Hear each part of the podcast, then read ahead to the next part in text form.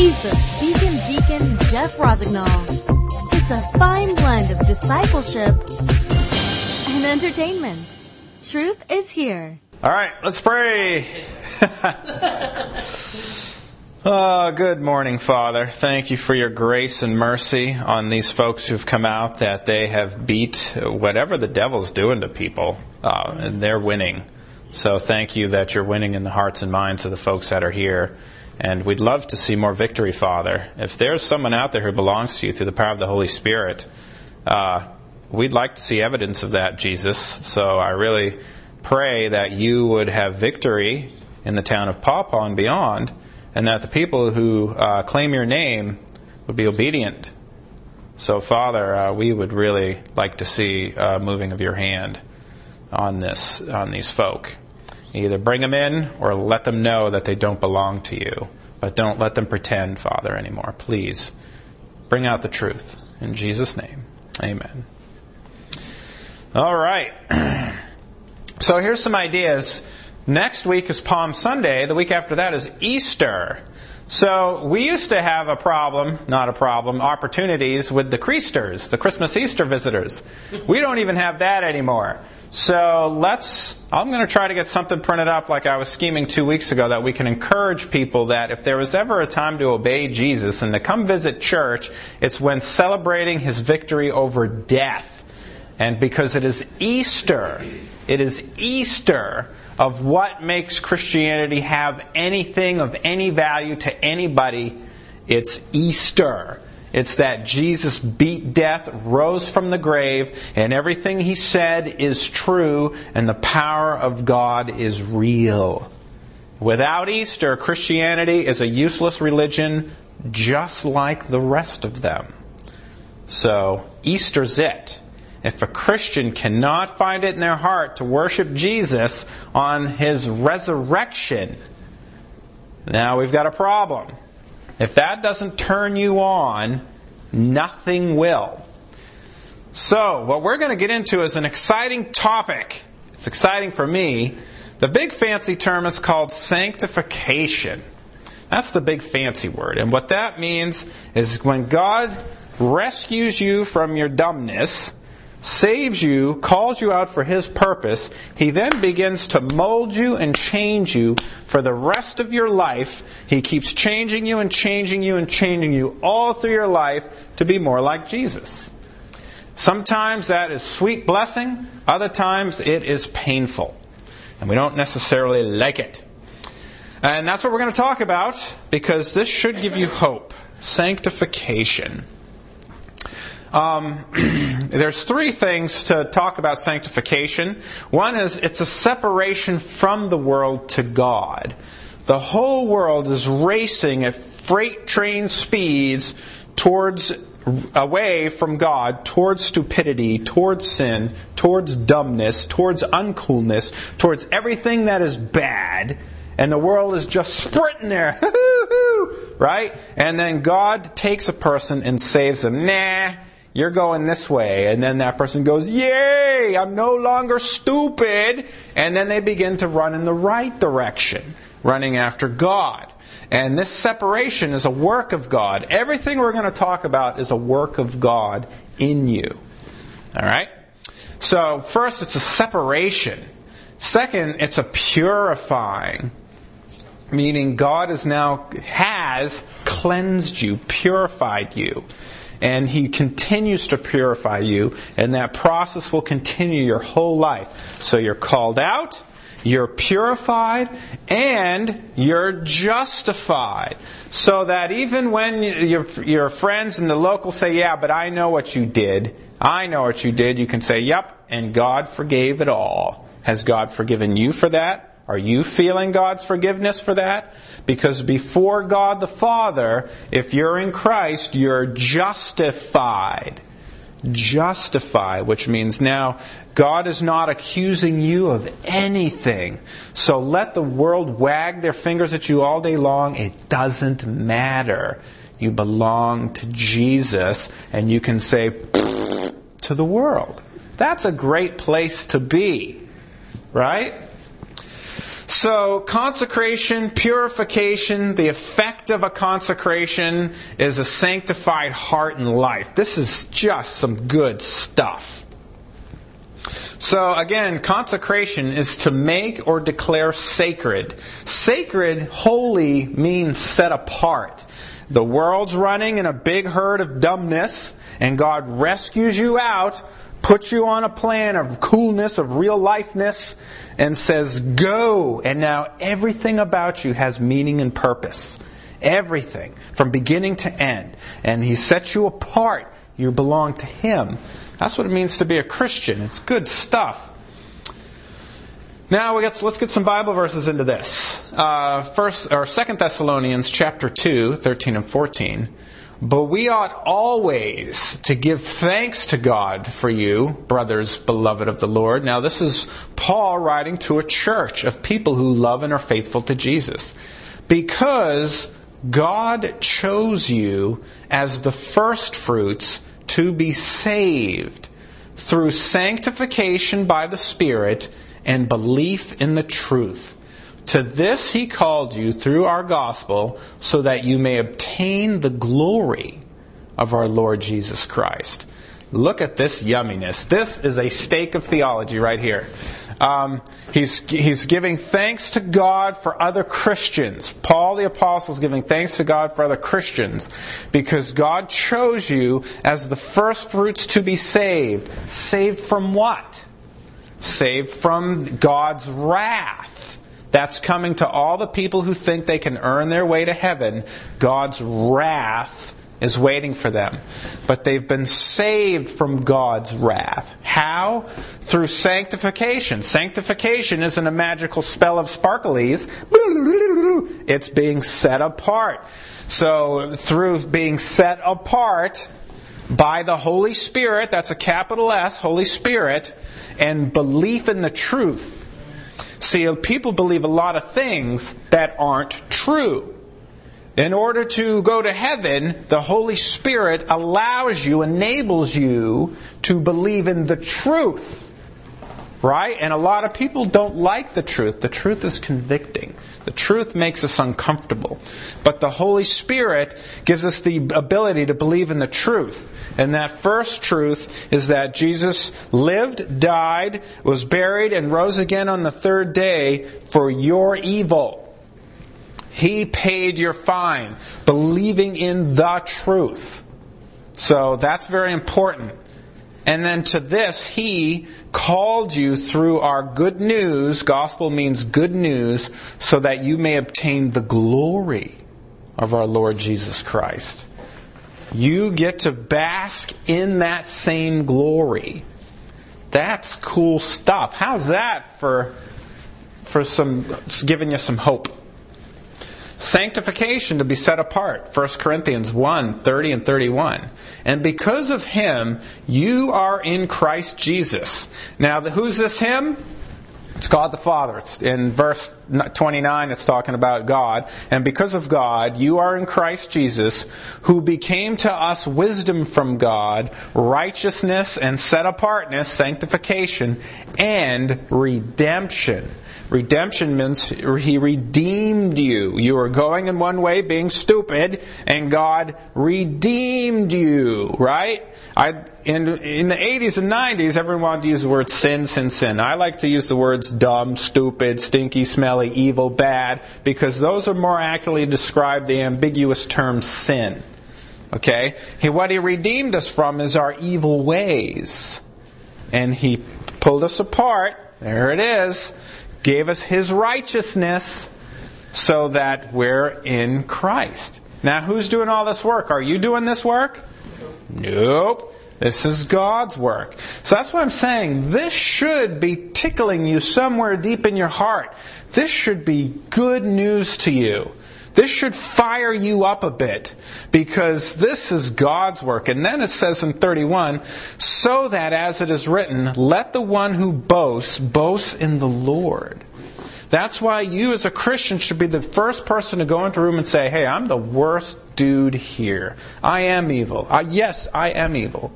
But in Christ, I'm justified. I'm forgiven. I have a purpose. I have a meaning. My guilt is gone. I live for Jesus. I have a hope. I have a purpose and a plan from God that He gave to me before the foundations of the world. That's what a Christian can say in one breath. Right? A lost person can't say that. They're going to say stupid things like, hey, we're all trying our best and we're just working our way through it all. And that stinks. I feel bad for you if that's the best your Christianity is. All things for good and God's glory. Romans 8:28. This should be familiar to you. Romans 8:28 through 30. And we know. Remember about believing the truth? This is truth. And we know that for those who love God, all things work together for good. You know how I mentioned a couple weeks ago to know the difference between suffering for Jesus or suffering for being dumb or suffering in a sin cursed world? For a Christian, it doesn't matter if we're suffering for Jesus or suffering because of a sin cursed world. All things work together for good for those who are called sanctified, set apart according to His purpose, God's purpose.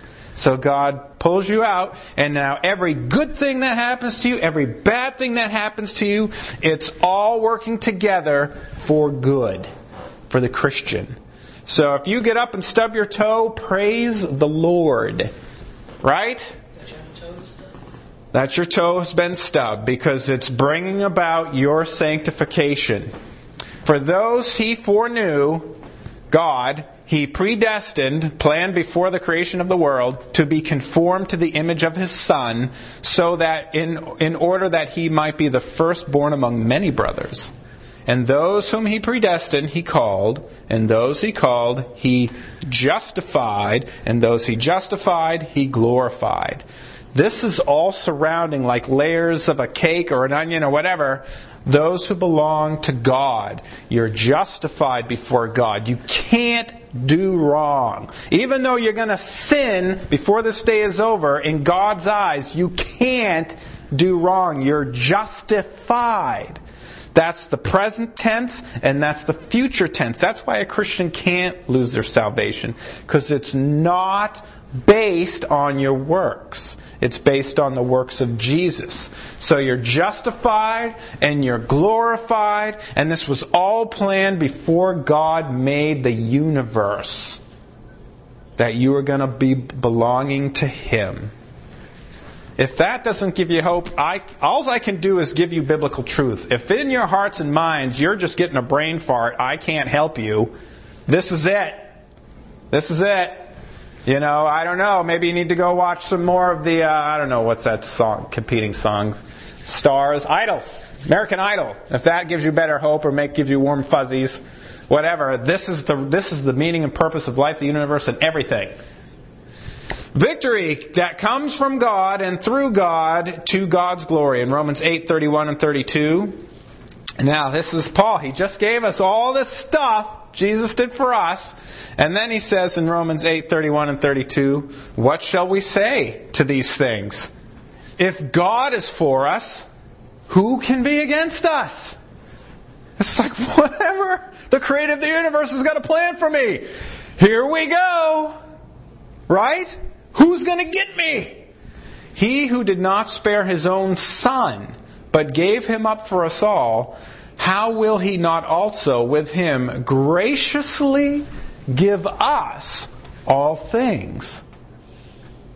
So, in God, in Christ, through the power of the Holy Spirit, the universe is for God's people. And we're going to have a new universe someday with no curse on it. And we're going to get to enjoy a universe. God's infinite. His creation's going to be infinite, as in we have all the time to enjoy anything God decides to make at any moment forever. And it will always be perfect, always be beautiful, always be fun, always be the best. And we can't stub our toe in it in this new creation. Do you got it? Do you, do you understand the depth, the mind blowing bigness of God? How doing? Hang in there, boys and girls. We're getting there. The victory is you, rescued from evil and set apart from God. In Romans 8, 33 through 36, who shall bring any charge against God's elect? God's chosen people, those ones called out of. Because it is God who justifies. Is it your hard work that justifies? Is it because you tried your best? No, it's God who justifies. Who is it that condemns? Christ Jesus is the one who died, more than that, who was raised, who is at the right hand of God, who indeed is interceding for us. So not only is God the Father, you belong to Him, you're on His side because He pulled you to His side, but then Jesus Christ is also there hugging you, saying, back off this with me, God the Father, God the Son, and God places the Holy Spirit inside of you, saying, mine. There is nothing in all the universe that can come near a soul that's been redeemed by God. Who shall separate us from that love, from the love of Christ? Tribulation or distress or persecution, famine or nakedness or danger or sword? As it is written, for your sake we are being killed all the day long. We are regarded as sheep to the slaughter. Now pause right there. Like, wait a minute. What good is this love of Christ if a sword can get me? If a bad day can get me? If poverty can get me? If, you know, if bad things can happen? What good is this love of Christ? If I, you know, has Joel Osteen ever preached from these, from uh, this First Corinthians or Second Corinthians? Has he ever preached from that? That, you know, famine and nakedness and sword can get you? But it won't separate you from the love of God, that wouldn't fit with his prosperity gospel. He'd have to cut that whole scripture right out. See, the love of Christ, the true love, is not creature comforts. Well, I can pray and get a good parking spot at the mall. Isn't God great? It's the true life. The real you that has been made alive, that is immortal, is already with God. So whatever circumstances in life happens, you're with God. Real life. The real you. Which is not determined on your physical abilities. 2 Corinthians 5 4, while we are still in this tent, we groan, being burdened. Not that we would be unclothed, but that we would be further clothed, so that what is mortal may be swallowed up by life. Again, Joel Osteen and any prosperity preacher would say, it's this mortal stuff that God's blessing. It's your flesh that God's blessing. And He wants you to have a shiny new car and, and lots of money and all that stuff. And, and nah, I can't say that. This is all talking about real life. Now, as a young person, for me, it was very exciting to get a car, to get away from the family, and to go live my own life. It was very exciting. And in my mind, these things weren't God things. There was a separation in my young mind at the time that, well, this is life. You church stuff, blah, right? But Go to a basketball game and look at the stadium. Look at the crowds. You got young people that are sitting in a corner. Some of them are talking. They're bubbly and happily, and they got the big eyes, right? And then you got the, the middle-aged people, and they're looking a little more tired. And they're not exactly exuding this glamorous joy of youth, right? And then you got the seniors in the room there, and they're barely getting to the second pew. Not just because the bodies are aging, but life is hard work, isn't it? And it beats on you and beats on you and beats on you. You would think, you know, um, people could take a step back and just look at the slice of demographic and go, is there a story I need to be paying attention to here? Right? The, the, as we go through the lives, the sins that people do to us and the sins we do to other people, and just all the pain and suffering and challenges and losses, and it's like, ugh. You know? There's got to be something bigger and deeper and more meaningful and have more hope than just frivolous stuff. And that stuff is that God has got something juicy for you. There's a meaning and purpose to every pain for the Christian. And it goes far beyond what is mortal. It's your real self that God's after. That's where real life is. So, real love, 1 John 4:10, this is real love, not that we loved God because we didn't, but that he loved us and sent his son as a sacrifice to take away our sins. You know, that's great. The love of Christ is the relationship forever connected with your Creator, so that every little detail of your life, from, from what socks you're going to wear to what careers and relationships, all have eternal meaning and purpose. So even today, when you picked your socks out, it was all part of God's sovereign plan. What cereal you ate, it was all part of God's sovereign plan. There is not a detail. I think R.C. Sproul said, there is not a rogue molecule in the universe, because if there is, God is not sovereign. Nothing happens without God ordaining it, without God giving it permission. That's how much sovereignty God is. He did not make the clock and leave it. He is holding it together. He is running it. He is managing it. Everything goes by his desk and it's either approved or vetoed before anything happens. Everything. Now that might offend you. Well, God let bad things happen to me. Yep, and he's gonna let more before it's all over for you and I. He's also gonna let good things. Did he let you get up this morning? Did he not just commit judgment? All the people who are blowing him off in this town right now, now, God's given them a day of grace, of general grace. They hate him, they hate everything about him, and they think they like goodness, but they hate everything about the good giver.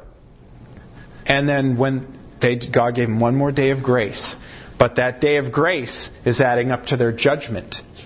Because at the end of the day, he's going to say, I gave you 80 years of life, and did you ever come to Jesus? Oh, I just tried my best. Not good enough. You hated my son. You hated my son who I killed for you. You have nothing to offer to the throne of righteousness for eternity. You are found wanting, and you will be judged righteously. Oh, yikes. I don't want to be judged righteously. Time out. Right? None of us want to be judged righteously other than through Christ, which comes grace and mercy. That's what I want. Now, before we get to the next verse, I just want to th- point out that as a baby Christian, I didn't have a church folk. I didn't have families that, you know, parents that make me come to church. I didn't have that. What I did have, when someone finally led me to Jesus, um, I still, as a 20 year old, as a baby Christian, I still didn't have someone to say, this is what a Christian looks like. Jeff, or do you have a discipleship program? Do you have a worship program? A ministry? No, what? What? Right? Yeah. I remember someone gave me a, a Bible for my birthday, calling it my new birth birthday. I had a birthday for becoming born again. It was awesome. And that was the first time I had a Bible that wasn't a big golden holy book that I'd never opened. It was a real study Bible.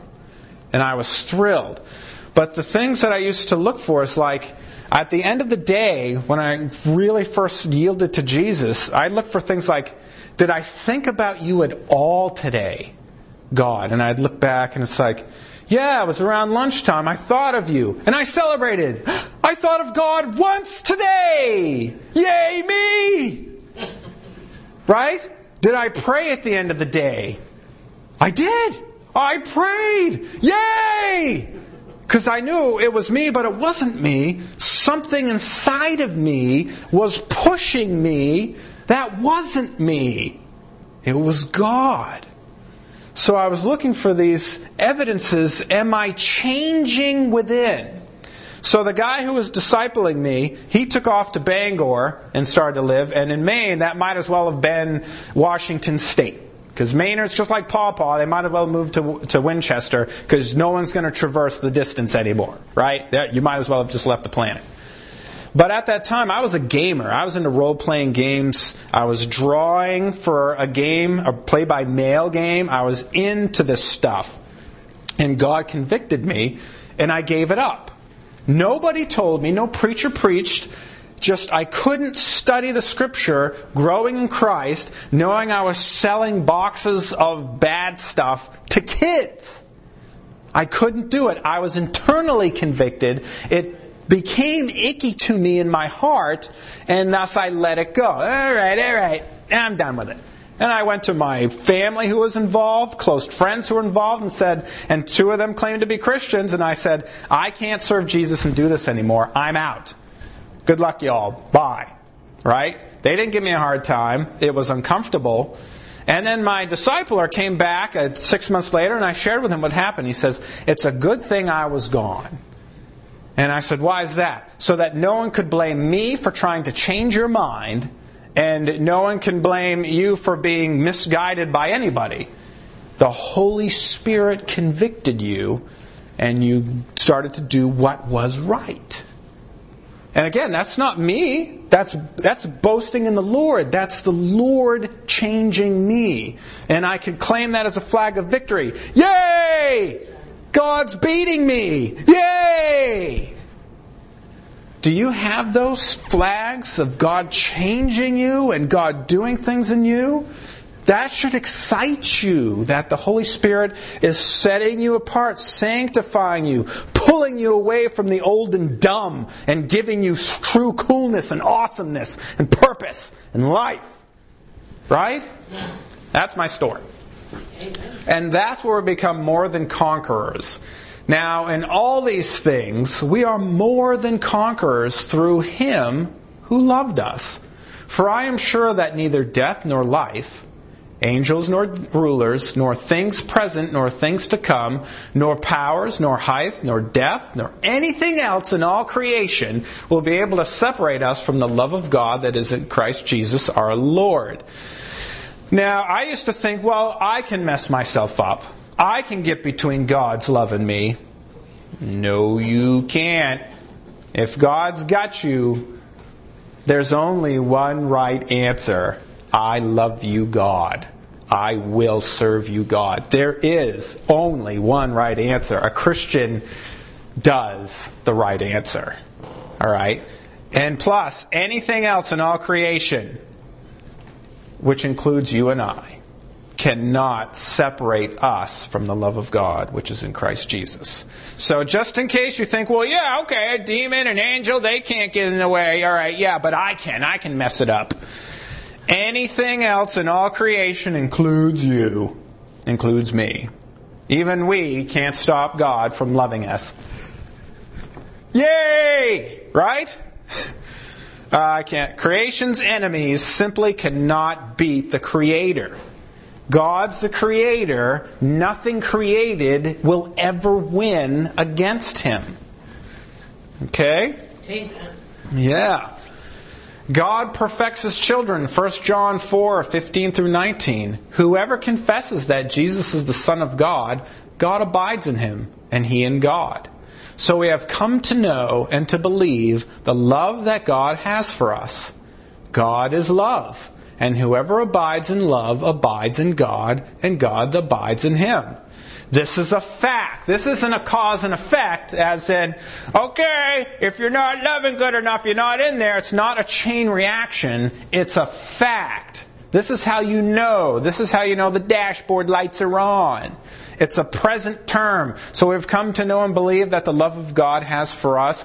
God is love, and whoever abides in love abides in God, and God abides in him. That's a fact. By this love, by, yeah, by this is love perfected within, with us, so that we may have confidence for the day of judgment. Because as He is also, are, are we in this, this is tough to say. So that we may have confidence on the day of judgment, because as He is, so also are we in this world. Okay, as He is Christ, so also we are in this world. There is no fear in love, but perfect love casts out fear. For fear has to do with punishment, and whoever fears has not been perfected in love. We love because he first loved us. That's why I'm saying a Christian can't help but obey. Because they're experiencing the love of Jesus, they want to respond. And that's what we were talking about last week. The fellowship, discipleship, ministry, worship, and evangelism is a, somebody who's experiencing the love in Jesus and wants to return the love. So God who does not change changes us. In Malachi 3 6, for I, the Lord, do not change. God doesn't change. What happens is we're our little zombie monsters and we're walking along trying to be stupid and evil. God saves us, sets us apart, calls us out to His purpose. God never changed, but we're always changing. A Christian always has in their heart, I want to love you better, God. I want to love you better, God. That's our little chug chug engine, like the little engine that could. I want to love you better, God. I want to love you better, God. Bring it on. Help me. Right? And that's the prayers we pray. That's what it looks like. So here's a little chart from Tim Keller. And uh, uh, it's hard to read up here, but boy, this is juicy. Let me just unpack this in, in happier terms. Well, these are all happy terms. The model of the cross centered life. Justification. Look at that base word of justification. What about justice? Is justice bad or good? Justice is good. You bet. And which leads to our sanctification. So, justice, let me read this to you. I fix my eye on Jesus. I repent of self salvation strategies. Self salvation strategies. What can I do to win God's favor? What can I do to go to heaven? Eh, nothing. You can do nothing. I believe that Jesus is my perfect righteousness. Again, if you're to stand before God's throne and He says to you, Why should I let you into my heaven? If the first word out of your mouth is not Jesus, you're in trouble. Amen. Because if you go up to him and say, Well, I did my best, I tried my hardest, and Jesus helped me, wrong, wrong, and wrong. And that's an absolute insult and a blasphemy to God the Father. His anger will dump on you in such terrifying depth, it, it'll be overwhelming and it'll never end. The first thing you should say is, Jesus is my righteousness.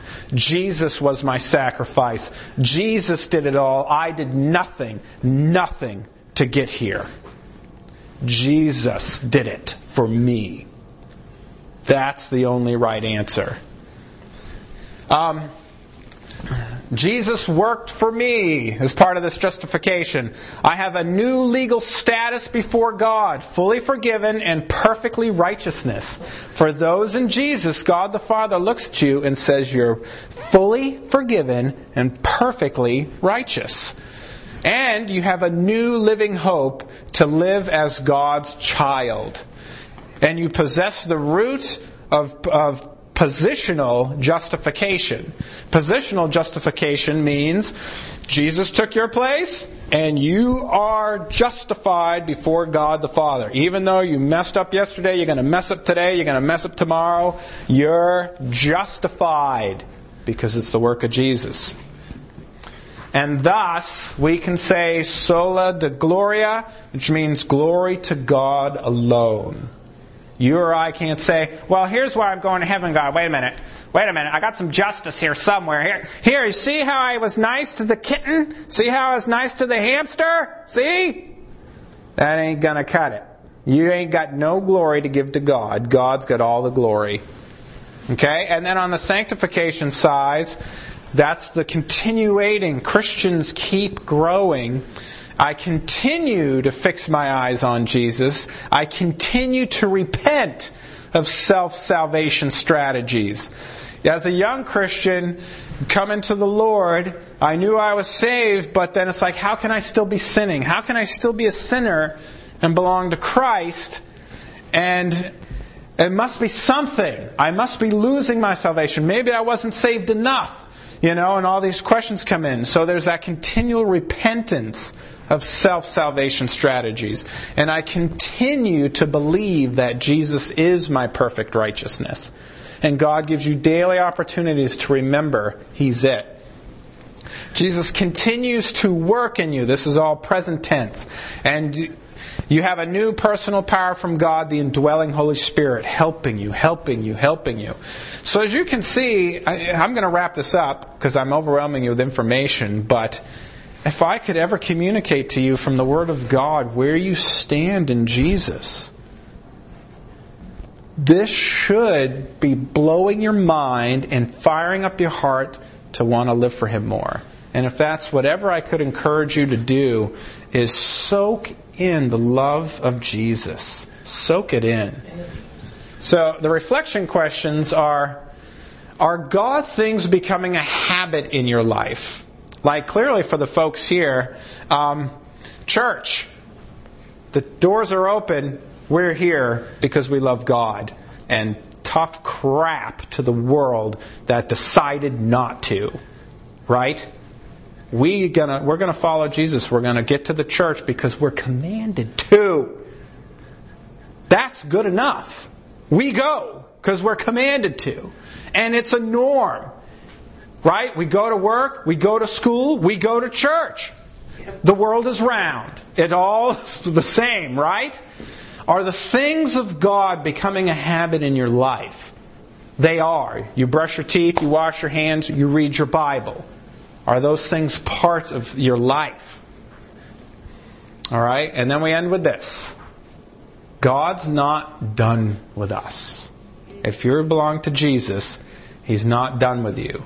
Being confident of this, that he who began a good work in you will carry it on to completion until the day of Christ Jesus. In one sense, I'd like to say you're in this for the ride if you belong to Jesus, He's going to drag you through this life whether you like it or not. And you will like it. You will like it. How could you not want to like it, right? You belong to Him, and He's going to keep changing you into the image of His Son all through our life. And then He's going to wrap it up in one fell swoop, and we're going to be able to stand before God the Father, God the Son, in the presence of the Holy Spirit, and not burn up.